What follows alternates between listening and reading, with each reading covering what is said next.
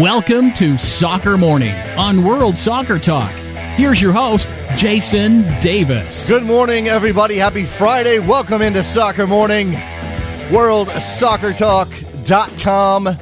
Fantastic, beautiful Friday morning ahead of a fantastic, beautiful soccer filled weekend. Hope you are doing well, bright eyed, bushy tailed, ready to go into uh, this weekend. We're going to talk uh, a lot about the games this weekend. We'll take your phone calls later on in the show.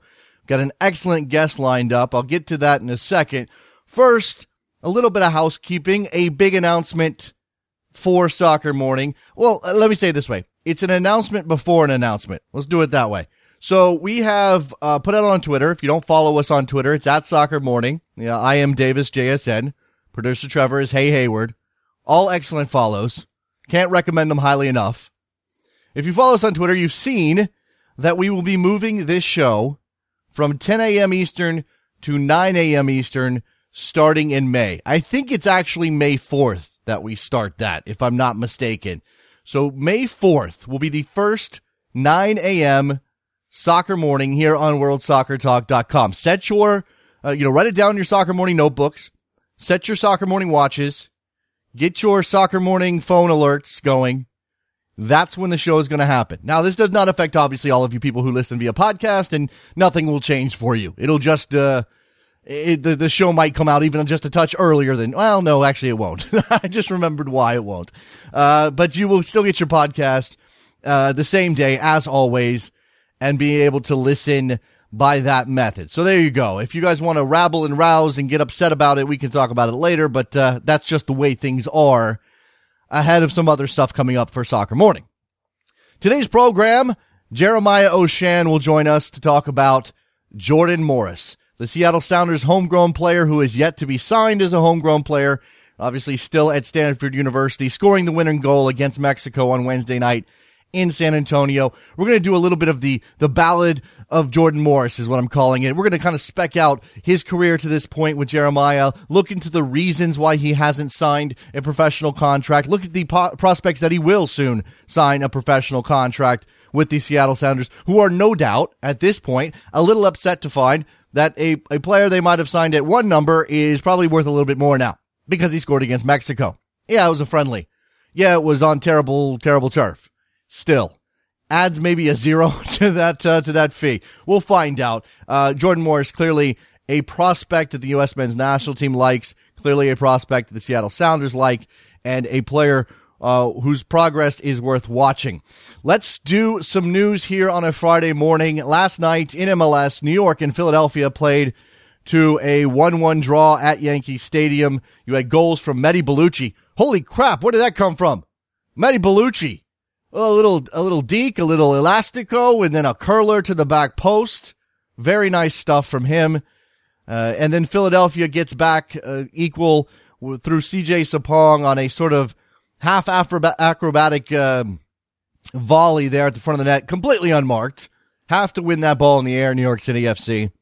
I'm sure Jason Kreis and company are none too happy to have dropped those points at home. Good point for the Philadelphia Union and uh, and and a game that was just odd. I'm still not. I'm still not comfortable with with Yankee Stadium. I'm not sure I ever will be. Maybe that's the point. I, I, I shouldn't be comfortable. Neither should they. The field looks like a postage stamp. I don't know if it plays like that. It certainly seems like it. Things are very tight. The space is very constricted. Doesn't la- allow for a lot of expansive play. And then you watch on television. There was some debate about this last night. I just had a back and forth with produ- producer Trevor about it. The camera angle, does that bother anybody? It's a little flat for me. Trevor doesn't seem to mind. It's clearly, it could be worse, I suppose. It could be too far away. We could not see, there might be a, a, a way that we wouldn't be able to see the detail. Some people talking about the way that the cameras are flipped and which side they're on. Uh, these things are small fry issues when it comes to watching soccer on television. We've got a lot, a lot of soccer on TV these days. We shouldn't really be complaining about it.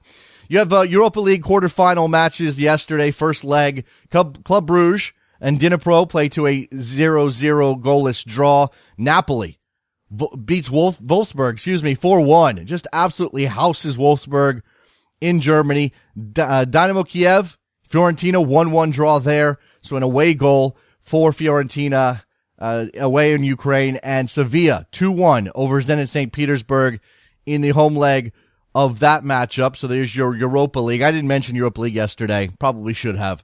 There you go. PFA Player of the Year nominations are out in England. Some discussion over this group. And this is what strikes me, and I'll go through these names. What strikes me is that there's not one standout candidate. You could make a very strong argument for all of these players. Diego Costa from Chelsea, David De Gea, the goalkeeper from Manchester United, Philippe Coutinho, the midfielder from Liverpool, Eden Hazard, midfielder from Chelsea, Harry Kane, forward from Tottenham Hotspur, and Alexis Sanchez of Arsenal. Uh, for me, Alexis Sanchez jumps off the page, but that doesn't mean that I think he's going to walk with it or that I would be upset if he did not win. Meanwhile, Harry Kane is also listed in the short list, uh, also on the short list for the Young Player of the Year award.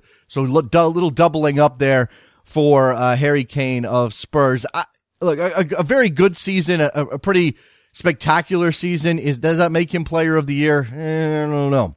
The CONCACAF Congress is happening in the Bahamas right now. Friend of the show, Simon Evans, is out there covering uh, this event. Uh, this is. Uh, there, there's a phrase I'd love to use on this show. Unfortunately, we're, fr- we're family friendly. Sepp Blatter's in attendance. It's become a Sepp Blatter love fest, for la- lack of a better word.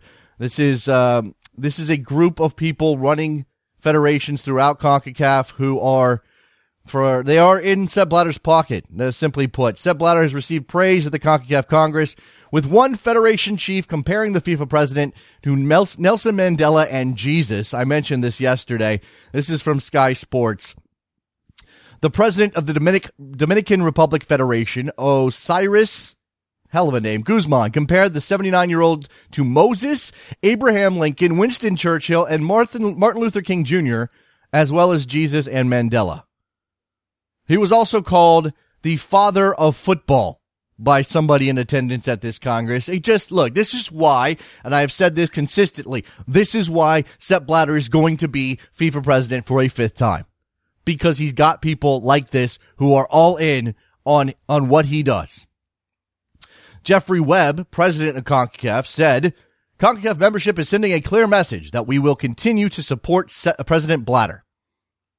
Great. Fantastic. Thrilled by this news. Absolutely thrilled by this news.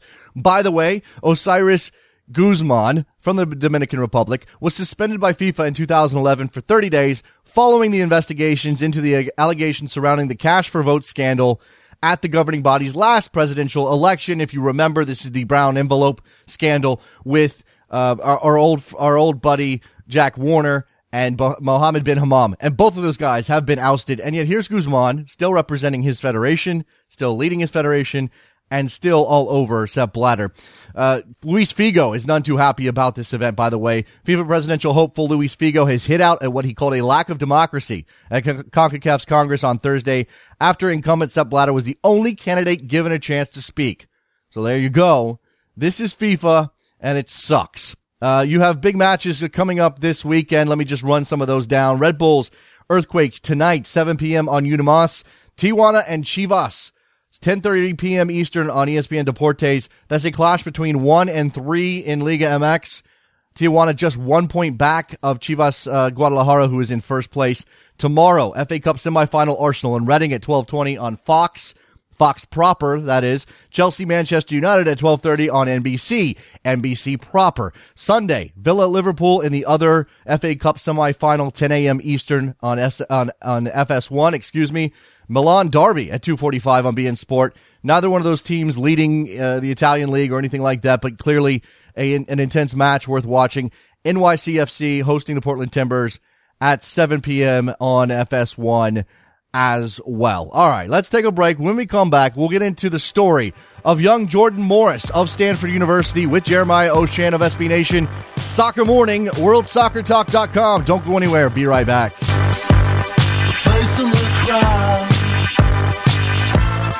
Talking too loud.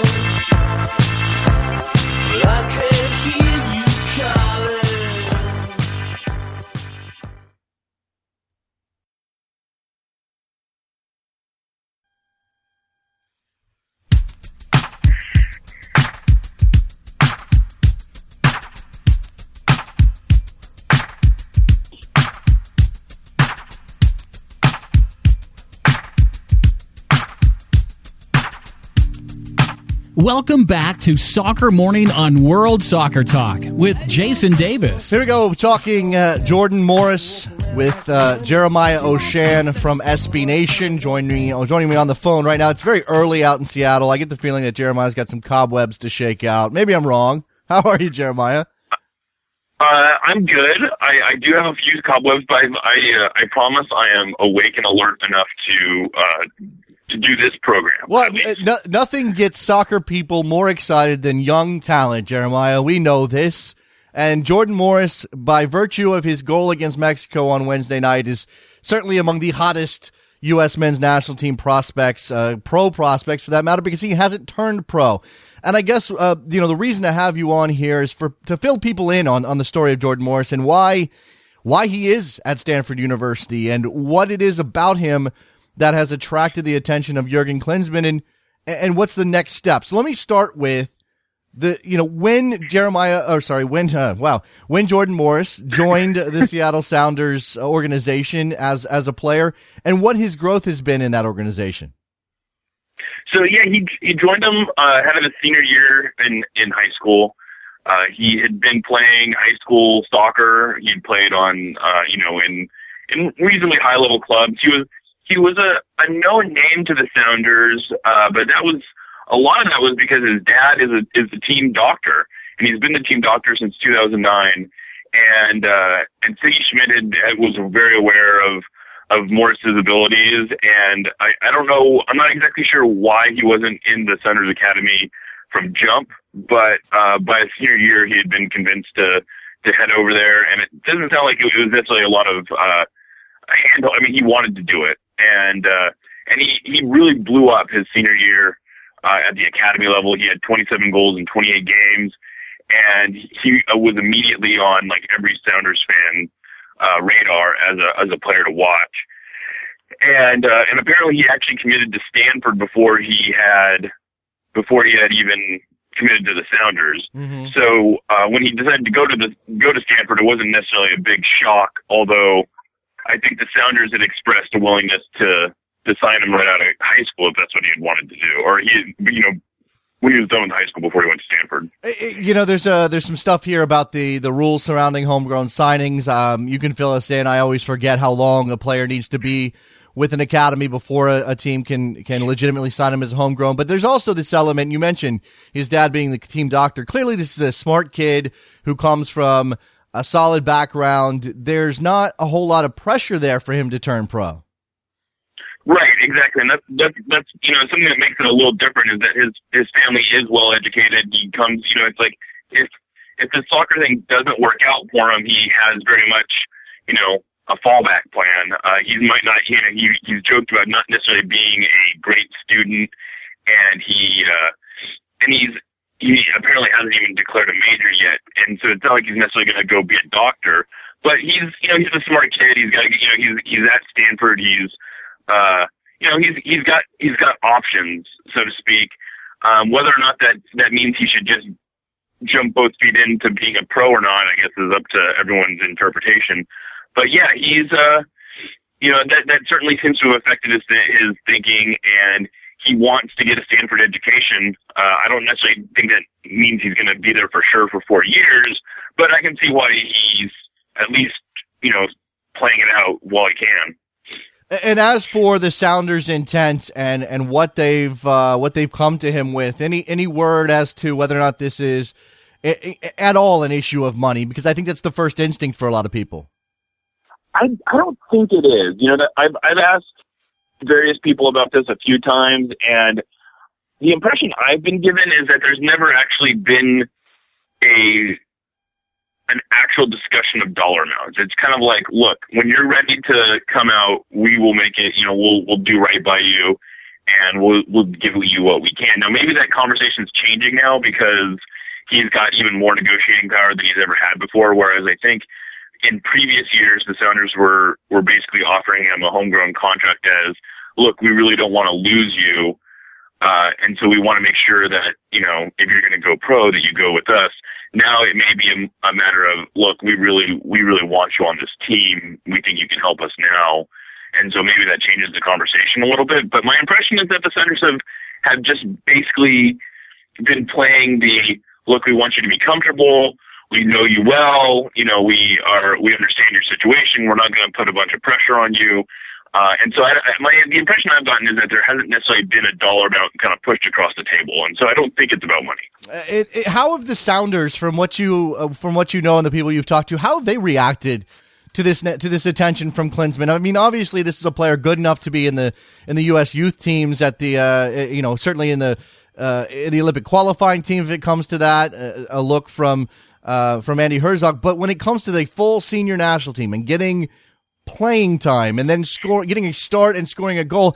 Is this something that they're they're like, yay, this is great for our organization, but on the other hand, as you said, it gives him a lot more leverage than he used to have. Yeah, I think that that's, that probably sums it up pretty well. Uh, on one hand, I definitely think the Sounders are very happy for him. You know, they, you know, Sigi is the one that really pushed him into the youth national team camp to begin with. Uh, you know, he, he was not on the youth national team radar before he, he joined up to the Sounders, and Sigi was a big part of making of getting him into that camp. So I don't think that there's, I don't think that it's like they felt like they had this, you know, diamond in the rough that if they just kept quiet about that, you know, everything would work out okay. Uh, but on the other hand, yeah, I do think that they are. There has to be some, some, you know, some worry. I mean, because it's like whether or not Jordan, and he does, he keeps saying, I'm going to play in Seattle. That's my intention. Every time he's asked, this is, you know, he gives the same kind of answer. It's been my dream to always play for the Sounders. And that's great. You know, he's probably being totally honest. But the reality is that the more he achieves, the, the bigger his profile gets and the better he plays, that there's going to be more suitors. And, you know, whether that, uh, you know, those suitors are, are going to throw enough money at him to make it really, you know, worth his while to to not come to Seattle. That's a that's a valid question, but yeah, there has to be some concern. There, ha- you know, they're they're just not, you know, they're not being prudent if there isn't. And I and I do think that, you know, the whole story. I don't know if you remember this, but a few months ago there was a story that came out that uh, the Sounders seem to think that uh, Jurgen may be pushing him to right. to Europe. Yeah. And I've never gotten anyone to confirm that that was that was them that was saying that, but the impression I got was there was some concern over that. There's, so, there's certainly uh, it's certainly conceivable that Jurgen Klinsmann, part of the reason he put Jordan Morris on the stage that he did was to get him some attention yeah. outside of Seattle. Um, you know, from everything that you've said, this is a kid who has his head on straight for the most part. Now, as soccer fans who want to see him develop to the maximum potential, we might wonder if college is the place for that to happen. And this gets sure. this gets into again, this gets into the bigger question of college soccer's place in the in the development of American players. But at the same time, from an, an internal standpoint, the Sounders, I imagine there's some frustration from those coaches who had him his senior year of high school, who know how good he can be, and who imagine that more practice time, more time on the training pitch, and again, you know, whether or not he can help them out now at the senior level is kind of irrelevant to the point that they've lost control of his development. Yeah, and I would think that there is some, there has to be some concern. The the good news is that he has come back to Seattle uh, every summer. You know, he he played for the Sounders U23s, and he's trained with the Sounders first team uh, pretty consistently. He's he's stayed close to the team, so it's not like they've lost complete track of him. It's not like he's you know gone off into the wild, and and the Sounders have a pretty good relationship with Stanford apparently. Uh, that said, I'm sure there is some frustration, and I'm sure they would much rather be you know, I, I'm sure everyone in the organization, uh, certainly right now, maybe not uh, two years ago when he first enrolled at Stanford, but I think right now would rather him be, you know, all things being equal, they'd rather him be training with the Sounders than training at Stanford uh, from a purely soccer standpoint. And, and you know, the Sounders have been big proponents of the college system, and, and they've always talked about wanting guys to go to college and they think that the college system has a has a great role to play in the American soccer structure, and for no other reason than there's no obvious replacement for it still, even with yeah. the USL. Right. That said, I don't think any of them would say that he's better, you know, from a purely soccer standpoint, that Morris is better off at Stanford than he would be at with you know training with the Sounders right now. And from what you know about him as a as a person, and obviously from his family background, I imagine that if there was a player who could handle this handle being on this stage in this spotlight and, and handpicked by Jurgen Klinsmann this way, it might be him because I think again the, the fear might be, and I, I've seen some pushback on this. Oh, we're going to overhype Jordan Morris now. A lot of guys get spun out of control by that sort of situation. Yeah, they do, and I've I've been giving this a lot of thought, and I and I think you know, and no one, no 20, 19, 20 year old is ever fully equipped to handle the hype that comes with you know being the darling of uh of the American soccer community. It's just you know, there's just nothing that fully prepares you for that. But if anyone is, yeah, I think Jordan Morris is is a good candidate for being that person. You know, and I don't know how many interviews you've ever watched with him, but he's he's a really humble kid, but he clearly thinks about what he's going to say. He's self-aware. He uh, he gets it. You know, he's been around. He's you know he's been around professional soccer. He's been around smart people. So it's not like any of this is completely coming at him from left field. He you know it's not like he's uh, he's dying to become the next great American soccer player. Uh, although I'm sure he wouldn't mind it. But uh, yeah, I think he's he's reasonably well equipped to handle this. And you know, I've always said that one of the things that uh, that we learn about when we when we hype these kids up, and not to say that you know these kids are are prepared for this stuff, but there is a degree of if they are really able to handle the pressure, this is part of what the pressure is. Yeah. And and the, you know the way you get great players, you know Lionel Messi was a was a was a was a superstar at 14, 15 years old, or he was being hyped as one, and him coming through that is part of what made him who he is. So it's you know we can't just t- treat kids with kids gloves and you know we can't treat these players with kids gloves and act like they don't exist until they're 23 24 years old. Uh, it, is an interesting conundrum for for american uh, players. And, and i've heard various uh, viewpoints on this that we overhype them that their heads get too big. Next thing you know they're washing out because they don't put in the work. On the other hand as you said there, there may be sort of a school of hard knocks element to it.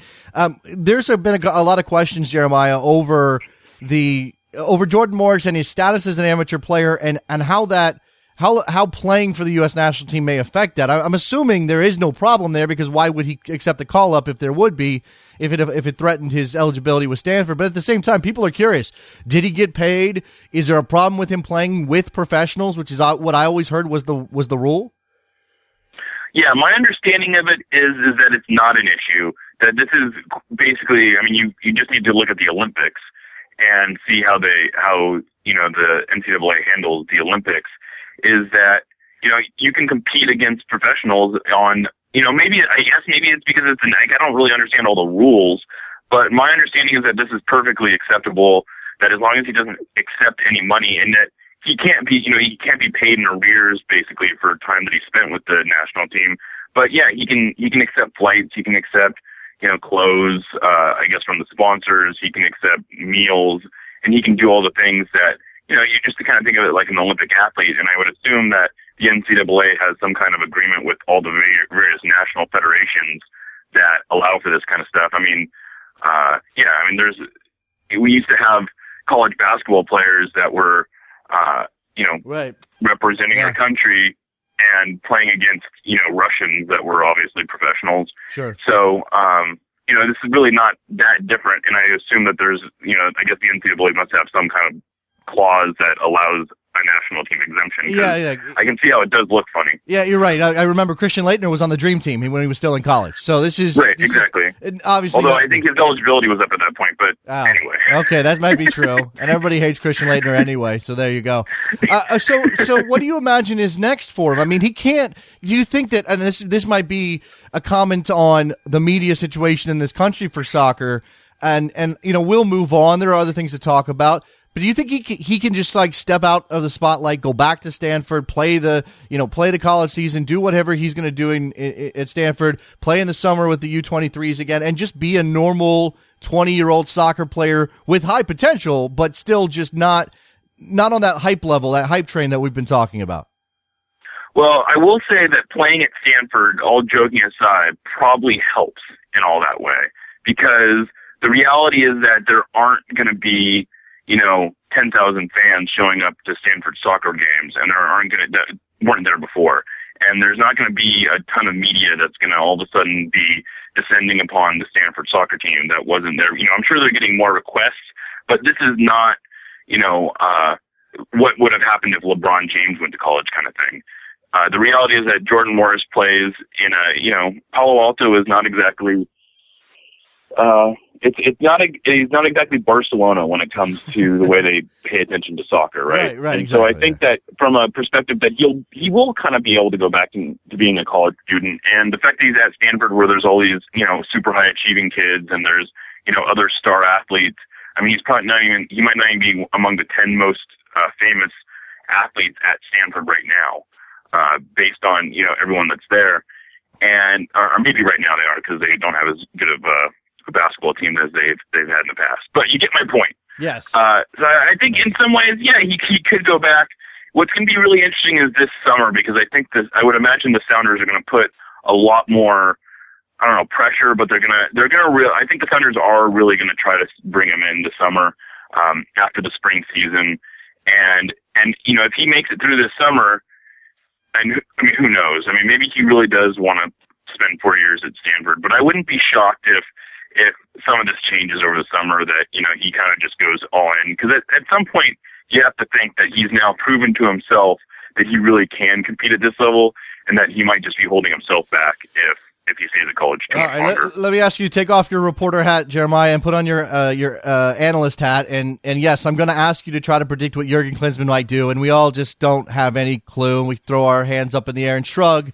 So I imagine you'll do some of that. But if you had to guess, uh, look, he's clearly at least a candidate to play with the U23s, and I think we'd all be shocked if he wasn't involved in some Yeah. way. But do you think that Klinsmann continues to give him senior team call ups? I mean, you have you have the Gold Cup coming up. You've got some European friendlies coming up ahead of that. This is, you know, this is. Are we seeing the the first uh, the the first steps down that road, or is this going to be just kind of a one off for now, and, and we let him go back to Palo Alto and develop, and then we'll call him back later? I mean, look, he's been called up four times now. Uh, this is the fourth camp out of like what the last six or something like that that he's been called in. So I, I think the idea that Jurgen Klinsmann is going to actually give him a start, see him score a goal, and then pull his foot off the pedal, you know, probably unrealistic at this point. I, I would imagine that Klinsmann is going to keep calling him. You know, maybe he won't call him up every single time, but I would imagine he's going to keep calling him up whenever it's convenient for for Klinsmann and he's gonna, you know, I I, I kind of still think that he's he sees him as more of a U23 player going to the Olympics than he does uh, playing in the Gold Cup. I guess they aren't really conflicting. Uh, so yeah, maybe I mean maybe he does play, and I, I I wouldn't be shocked at all if he called him into the Gold Cup. Because it's You know, wouldn't- Because it's Klinsmann, and because he doesn't do anything Right, by the book. Yeah. I, I, and, and I don't know if that's the best thing for Jordan Morris or not. And I'm not going to pretend to judge. It, it, it's a fascinating story. Go ahead. Oh yeah, I don't know either. I don't know if that. I mean, I, honestly, I don't know if if that's the. I mean, I guess it, there's a part of me that says that's kind of cool, the idea that he'd be called into the Gold Cup. But I'll tell you this: if he if he does uh, sign a pro contract, then yeah, I would imagine. Although it would be kind of funny, I guess. It, it, maybe it wouldn't shock me if Klinsmann, once he signed a pro contract, he's like, eh, whatever.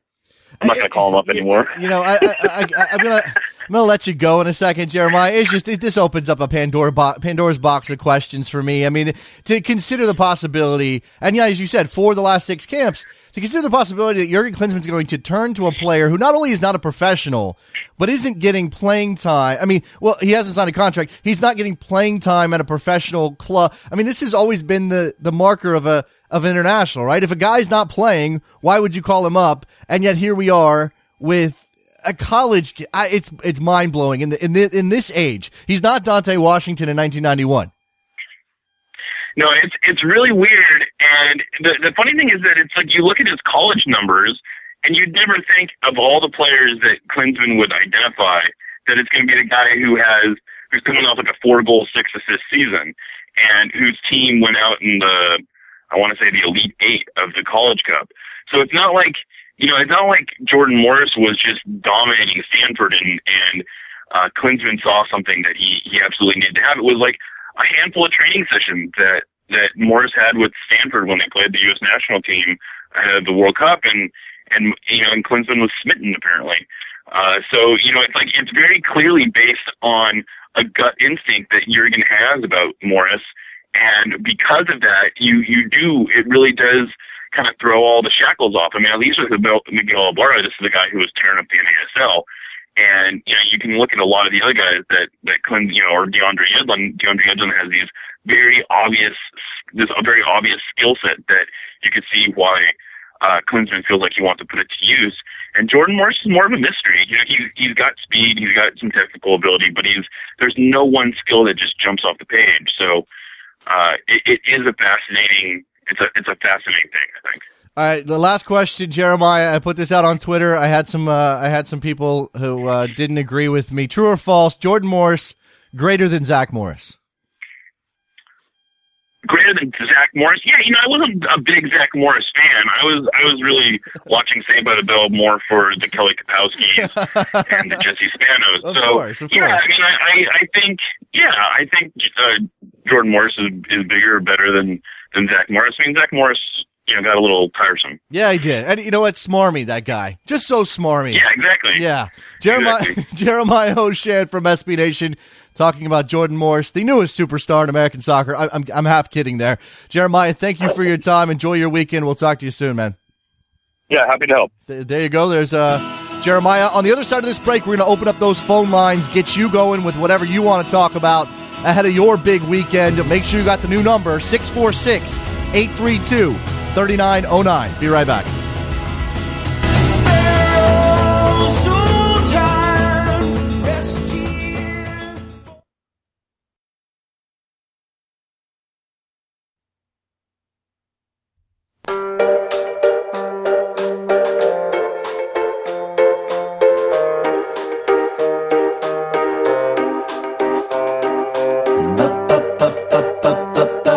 Welcome back to Soccer Morning on World Soccer Talk with Jason Davis. Here we go. Back on Soccer Morning. Little free for all Friday for you. Get your phones going. 646 832 3909. That's the new phone number. You've been used to it for what, a week now? We've been using it for a week now. It's going pretty well. Producer Trevor screening calls, doing a fantastic job as always. So get in with whatever is on your mind today. You want to talk Jordan Morris? That's certainly there. New York City FC playing on that postage stamp at Yankee Stadium with a draw against the Philadelphia Union yesterday. Got big matches this weekend. Did I even mention Manchester City and United? I did, right? Sorry, Manchester City United. Chelsea and Manchester United. I did mention that game, right? Manchester United facing a bunch of issues defensively with injuries. Louis Van Gaal having to, to change things up a bit. Marcos Rojo, Phil Jones, Daley Blind, Michael Carrick, all missing. All missing for this big game in London. And this is the thing about this game. There's a chance that this is a game that could get Manchester United, you know, some sort of heat as a possible title winner. I mean, everybody's got Chelsea locking this up. It's probably coming soon. But if you can go down to London and take three points off of Chelsea, I don't know, you give yourself a, a bit of a chance. You're only four points back at that point. I'm sorry, not four points. You'd be five points back at that point. Chelsea has a game in hand on Manchester United, so that's something to consider as well. But there you go. Big game uh, in London at Stamford Bridge. Chelsea hosting Manchester United. Looking forward to that one. Looking forward to the full MLS slate, of course. DC United, Houston tomorrow. Columbus, Orlando tomorrow. Dallas, Toronto tomorrow. That should be a good one. Colorado hosting the Sounders. Colorado coming off a 4 0 win over FC Dallas. Stingy defense. Now they've got some confidence going forward. Can Colorado back that up, back up that win with another win against the Sounders? I know the Sounders have, you know, they, they lost in LA. Not quite there. Definitely not there. RSL in Vancouver. RSL needs to kick their offense into gear. And then LA and Can- Sporting Kansas City on uh, Saturday night. Philly, New England Sunday, and New York, uh, uh, sorry, New York City and Portland, excuse me, on Sunday. The Red Bulls and, uh, San Jose tonight. Got that game. I had a couple of stories from around the soccer world I found fascinating on a Friday. Again, get your calls in 646 832 3909 for whatever is on your mind. I, I opened up the floor to, to topics this morning. A couple of guys had uh, very big ideas. They wanted us to touch on pay to, pay to play in the United States. Yeah, that's a whole show. That might be a whole week of shows. Maybe we'll get to that one day. I think we've we've touched on that over the course of the last two years. When we'll come back around to that. A couple suggestions to focus on USL and NASL. Of course, we're always keeping an eye on that stuff. We always bring guests on to talk about those leagues when appropriate. But in the uh, in a little bit of a a wacky vibe here. Saw this this morning. I love this story. This is from KETV. I don't even know what part of Nebraska this is. Oh, it's Omaha. KETV in Omaha, Nebraska. So the Channel 7 ABC affiliate in Omaha, Nebraska did a whole news story. Whole video story on a guy getting cited for distracted driving through Nebraska. And what was he doing that distracted him? Why did he get ch- uh, fined $200? Why did they do a news story on it? It's a different question. But why did he get fined $200 and cited by the state patrol? Because he was watching soccer on a cell phone that was taped to his steering wheel. There's even an image of this setup. He's just got two pieces of tape, crisscross, clear tape, so he can see the screen across his steering wheel. 21 year old commercial driver, so a truck driver essentially. And it looks to me like he was probably watching Champions League. That's my guess. On a Wednesday, because this happened on Wednesday. Cass County, Nebraska. It's a new way to achieve hands free cell phones behind the wheel, but the Na- Nebraska State Patrol was not impressed. 21 year old commercial driver wearing headphones. So doubling up, getting the audio as well. Wearing headphones, watching this, this Champions League game on his cell phone. Brilliant. Now, I, I do not recommend distracted driving. Pay attention to the road. Pay attention. Follow the rules of the road, everybody. Keep everybody else safe. But come on, you gotta give the guy some credit for his ingenuity. Clear packing tape. I don't have a, I don't have a TV in my truck. I don't have, a, I don't have an iPad to set up. I don't even have a, I don't even have a cell phone holder that allows me to stick it somewhere. I gotta use packing tape. Good stuff. Fantastic stuff. I saw this from uh, Will Parchman at Top Drawer Soccer. You have got to read this story. You have you have to read this story from Will Parchman at Top Drawer Soccer, the 91st minute. How Chelsea's Faiq Bolkiah became the most interesting U.S. prospect ever. Now you're saying, who's fake? Bolkiah? I, mean, I have no idea if I'm getting his name correct, but there it is. Who is he? Well, he's a Chelsea youth player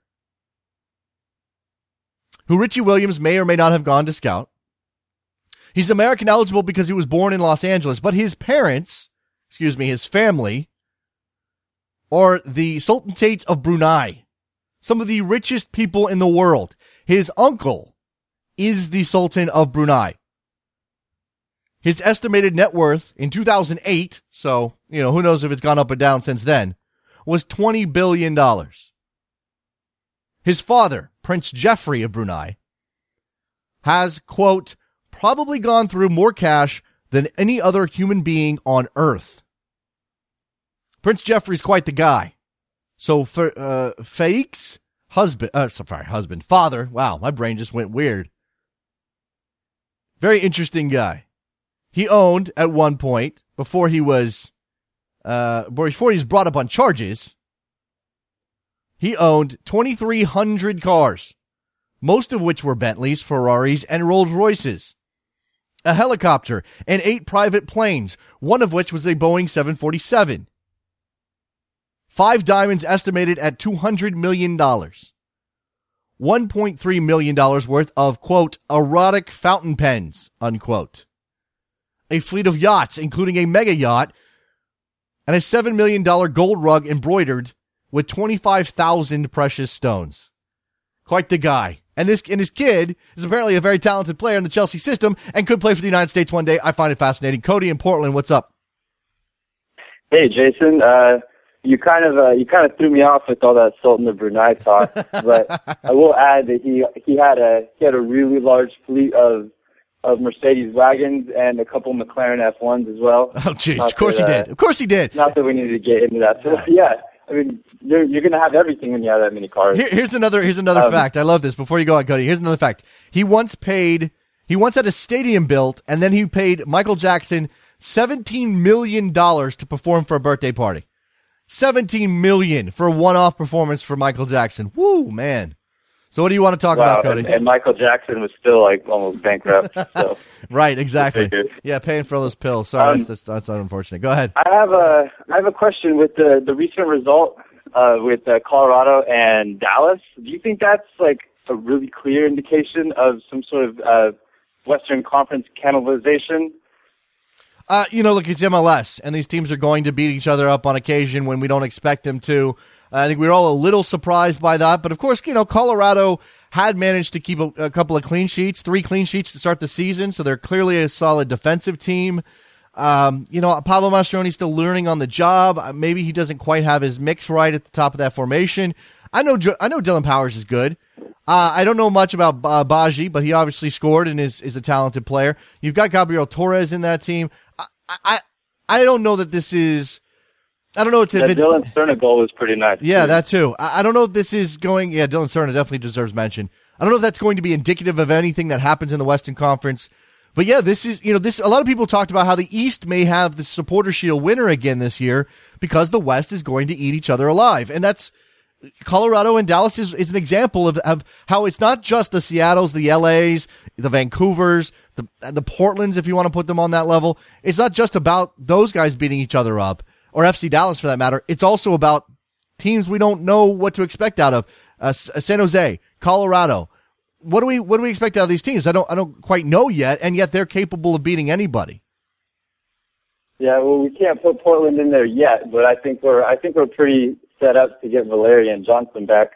Um, I mean, Jewsbury has done a great job this season uh, at the absence of Will Johnson.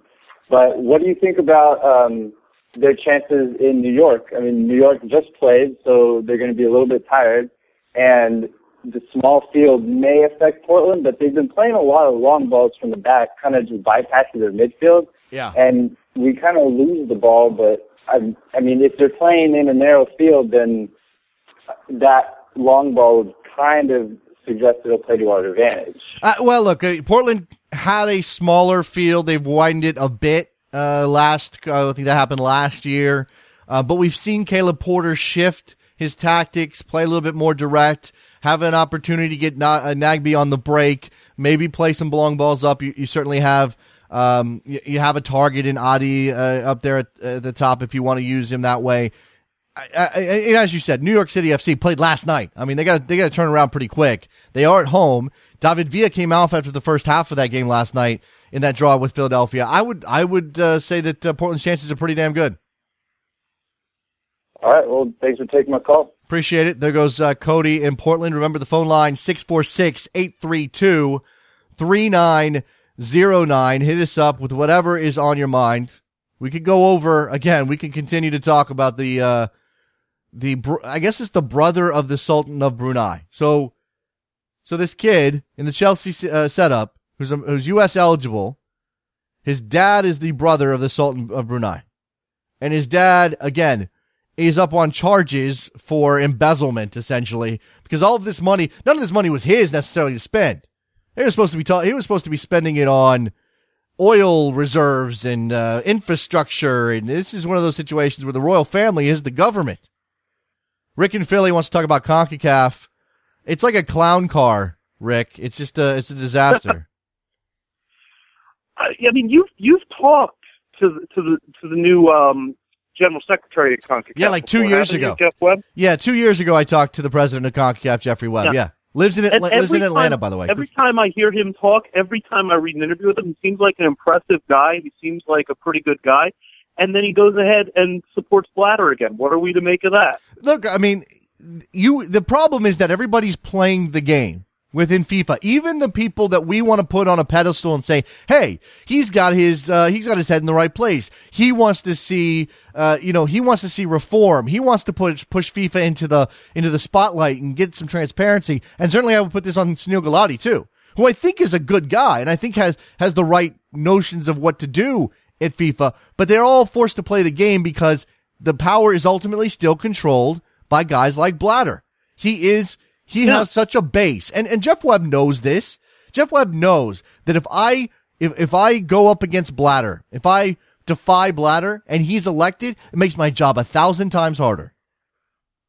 No, it's absolutely true, but it's at some point somebody has to say no to this. Who? And, when? You know, the, but who? I mean, the, a, the problem. they, The they didn't even let Michael Van Praag speak I know. at this meeting. Well, st- and, and that's why Luis Figo was pissed about this meeting as well. He didn't get to speak either. This is the Blatter show. He is consul- think of Sepp Blatter and and look whether or not he is a criminal on this level. I don't know. I mean, certainly, um, people have thrown allegations at him while and he's got a little bit of a Teflon type of thing working where nothing really sticks to him. It always ends up with somebody else in FIFA getting in trouble. But he's got a little uh, Capone going on here. I mean, he's he is he's in control. Nobody will defy him of uh, that can really do anything about it. Yeah, there are people stepping out. There's there's guys who want to say, "Hey, this isn't right. We need to change things. There needs to be transparency. You need to reform. We've got a, a corrupt, cronyist system." And yet, nobody who does that. And I love Andrew Jennings, but the guy is tilting at windmills. Nobody who who yeah, it, go ahead. Andrew Jennings is Ted with with slightly better journalistic credibility. Oh, well, that's not fair. That's not fair. That's not fair. yeah, that that's yeah, but you you know what I mean. He's he's um Andrew Jennings is a little bit out there, but it, it it is absolutely ridiculous. And then the other thing I wanted to talk about was the Union uh, NYCFC game last night Yeah. because I had a friend who wound up on the same train as the Union uh, going up to New York. Yeah. I offered him fifteen bucks to keep Brian Carroll from making that game, and he did nothing. What, what? Wait, wait. Are you are you soliciting for? How, how would that even happen, Rick? Like, I, uh, this sounds nefarious, and, and I'm I don't want to be party to any crimes, Rick. That's not what this show is about. I'm just, I'm just saying, you know, if he was to like block the door until the train pulled away, something like that. That's all I'm talking about. I don't know, man. Fifteen bucks. Come on, you you got to do better than that, man. You got to do better than that. Yeah, but in all seriousness, I, I worry because the Union win at home last weekend. They get the draw on the road, and, and if you follow, if you're in the Union circles and you see the Sons of Ben message boards and all, everybody's jumping back on board. But the fundamental problems with this team still aren't solved. They're still god awful. Mm, yeah. By the way, I, I was talking about Sepp Blatter. I, I'm going to move on, Rick, but I forgot to drop this in. I still have that on my soundboard. Rick, appreciate the phone call, man. There goes Rick in Philly. Let's talk to Ray in Milwaukee. He wants to focus on tonight's big game in uh, Mexico, Tijuana and Guadalajara. How you doing, Ray? Good. Uh, it, yeah, um, th- that game could uh, uh, is in for a first place game, so it's going to be real interesting to see. And if you look at it from a, a standpoint of uh, uh, Club Tijuana is generally geared towards, the, uh, I think, has the biggest fan base outside of traditional Mexican fan base here in the United States, and then you have the all Mexican fan base, really, uh, with Guadalajara and, and uh, one of the most popular teams here in the United States when it comes to fandom. Mm-hmm. So I think it's going to be a really interesting game. It should be absolutely should be an interesting game. As you said, there's uh the the uh, attraction of, of Club Tijuana for American fans or, or for people living on the American side of the border certainly is strong. But as you said, the traditional powers, Club America and Guadalajara, have the have the biggest fan bases. I, it, I don't know that this game's going to have anything to do with that necessarily, Ray. But you're right; it is an interesting dynamic. That game's on at 10:30, so it doesn't go up against Red, Bull, Red Bulls Earthquake. So you have an opportunity out, everybody out there, to watch some MLS. Watch uh, the watch the Red Bulls take on San Jose at seven o'clock. Take a little bit of a break. Come back around for ESPN Deportes if you have it, and watch Tijuana Chivas. Should be a, a good night, Ray. Right, exactly. And then uh, can I just uh, talk about CLC real quick? Uh, who is that? Uh, CLC, uh, CONCACAF Champions League. Oh yes, sure. Go ahead. Um, see, uh 'cause uh, it's this Wednesday, right? Uh, Montreal versus uh, America is next week Wednesday. I I believe that's right. And th- th- last I heard, uh, by the way, now Montreal gets that second leg, so they play a Club America. They play down at Azteca first. I think that's right, Ray. Go ahead. Right, and then uh, but see, Club America has to play uh in the Super Classical. Uh, it's sandwiched in between, so they got to play them on that Sunday. And uh, I think Montreal has a somewhat of a chance because uh, Club America has played uh, inconsistent all season. So uh, if you could hold you know, to uh, maybe like a 2-0 score line or Yeah. a 2-1 score line, Yeah. going uh, going back to Montreal, Yeah. That's a pretty good thing because it's it's hard for uh, I think Club America to play uh, that many intense games uh, back to back to back like yeah, that. there is there is something. Look, we, we we honestly, thanks for the call, Ray. We honestly don't think that Montreal is a favorite here by any stretch of the imagination, but they do have a chance, and if they can keep it close at the Azteca, maybe get a, an away goal, they're going to go back to Montreal. They're going to have sixty thousand people at Olympic Stadium playing on that turf in an environment they know and that Club America will be uncomfortable in. Uh, you know, I, I'm again, I'm, uh, it's maybe 10, 15, 20% chance that Montreal wins this, this tie, but it's out there for the taking. Lawrence in Tennessee wants to talk about Bayern Munich. What's going on? Yo, what's up? What's up? Uh, apparently, it has come to light that the quote reason Bayern Munich lost to Porto this week is because of the team doctor, and Pep Guardiola got up in his face and was sarcastically clapping at him.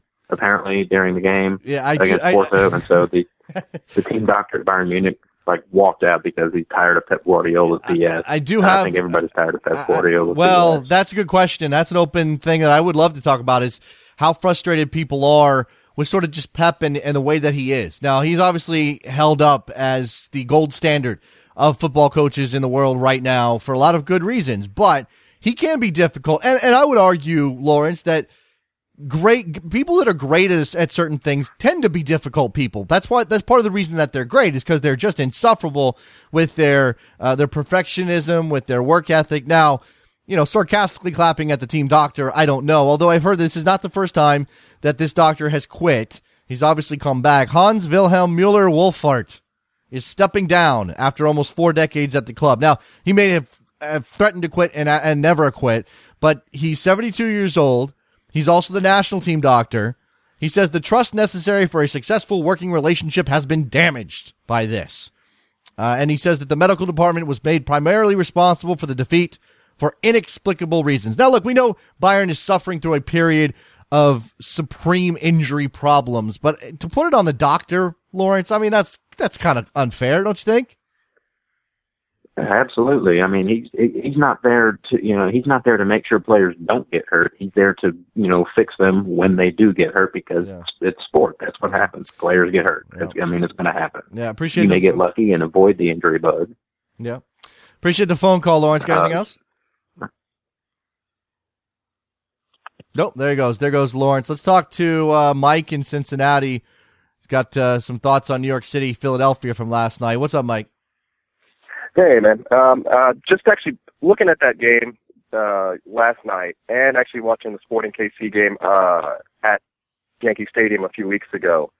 I'm wondering if Jason Kreis just doesn't buckle the logic and get a long throwing specialist during the next uh, uh, window because that field is so small and tiny that um, uh, with Shane Williams and with Matt Beasley, you've seen that they they are really vulnerable on on something like that. I know he thinks it's garbage, but I mean, you look at that field. Don't you think that that would be a really smart move here?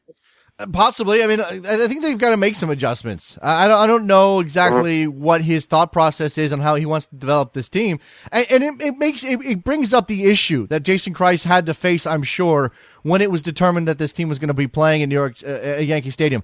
How much do you form the team around your home surface, which again is what 18 out of or 17 out of 34 games? And how much do you just plan for the future? We need to develop this and this and this. Now, there's a lot of veterans on this team that may or may not be there in three or four years, and you're going to have a lot of turnover anyway.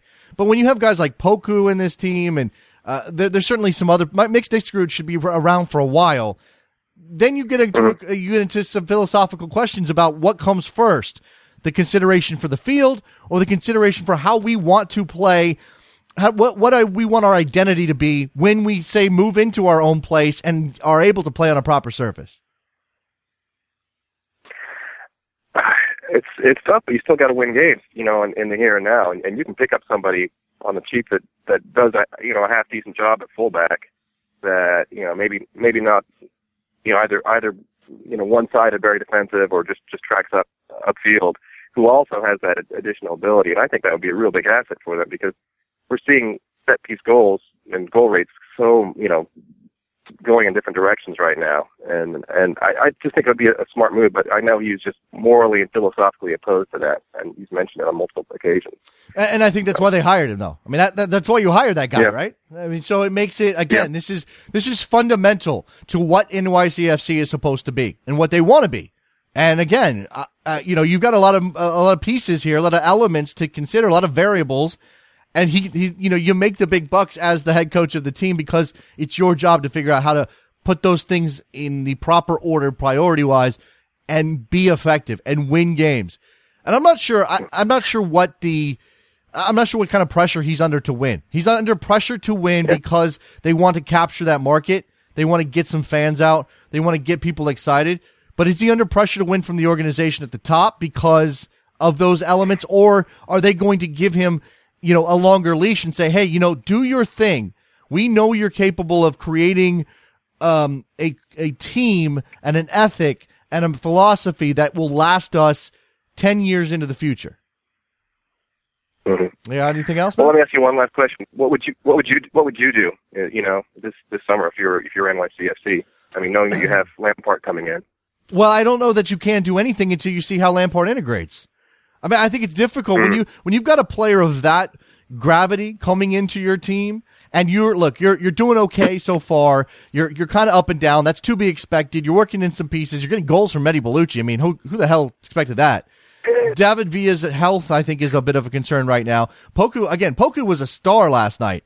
Loved watching him play. I think there's a, a big role for him in this team. Um, defensively defensively they have some issues so maybe that's where you focus. You go okay they need to find some consistency at the back. You had uh, Calais playing uh, right back yesterday. He played well but that's maybe not a, a long-term solution. You have you've had a, you've had you've had fullbacks playing at center back so i think maybe defensively is where they go. All right. all right thanks for the call. Mike in cincinnati. Uh, last call for calls on a friday 646 832 3909. Otherwise, we're going to get ready to wrap up this edition. And part of the reason is that it, the, the announcement earlier in the show, if you missed it, is that starting May 4th, Soccer Morning moves to 9 a.m. Eastern Time, 9 to 10:15 a.m. Eastern Time on worldsoccertalk.com slash live and on all of your streaming devices. The other, uh, the reason that I need to get out of here and the other announcement that we have, and you may have seen this on Twitter as well, that we're moving to new studio space. Well, I'm moving to new studio space. Trevor's in a closet somewhere in New York. Like you, if you guys even knew how this show worked, you'd be, your mind would just spin. I'm moving to new studio space, dedicated office space rather than doing it out of a house somewhere, which uh, is, is exciting for me. One of the elements of that though is that now I have this big space to fill. and the backdrop will change for the program. So I'm going to need some set decorations. I'm going to need some soccer stuff. Now I got a good collection going. Obviously I've got the scarves. Those are going to be all over the place. But if you got anything you want to send me, feel free to reach out. Hit us up at Soccer Morning on Twitter or me, Davis JSN, and let me know. I love to put some stuff up. I've got, I love all, all sorts of clubs, all sorts of organizations, all sorts of things in, in terms of our scarves, in terms of some of the trinkets that I got, the, the little stuff. I still need, and Trevor said this, I still need a bobblehead of me. Like, I feel that's the standard. Like, if you do a radio show and it's got a visual element, there's got to be at least one bobblehead on the set. And if it's going to be a bobblehead, why wouldn't it be me? Why, why wouldn't it be me? Uh, or, I don't know. It could be somebody. I'll take a Landon Donovan bobblehead. Are those any, are those left? I know that LA did those a while back. I'd love to have one of those as well. So anyway, reach out to us. Abel Xavier, Xavier bobblehead. Yeah. Reach out to us at Soccer Morning on Twitter, Davis JSN as well. Make sure you go to 3nlfc.com to buy a t-shirt, by the way. Uh, we're going to look into to getting those going again and maybe uh, some new colors. I keep forgetting. I got to put that on my to-do list. Trevor, write that down for me. We need to do that. Talk to Dan over at 3 0 about getting some uh, some variation in the t-shirts. We also have the Soccer Morning mugs at backheel.com slash store that you can buy. Uh, go to iTunes. I haven't mentioned this in a while. Give us a rating and a, re- a review. Those help us out a lot. Keep us in the uh, the top of the listing so more people can find the show. Big, big, big element of, uh, of support there. All right. I think that's, that's going to do it. Thanks a lot to Jeremiah Oshan for joining us. Ooh, that's loud. Let me turn that down. Thanks to Jeremiah Oshan for joining us to talk about Jordan Morris. We'll be back on Monday. New digs, big show. Enjoy your soccer. We'll see you. Bye.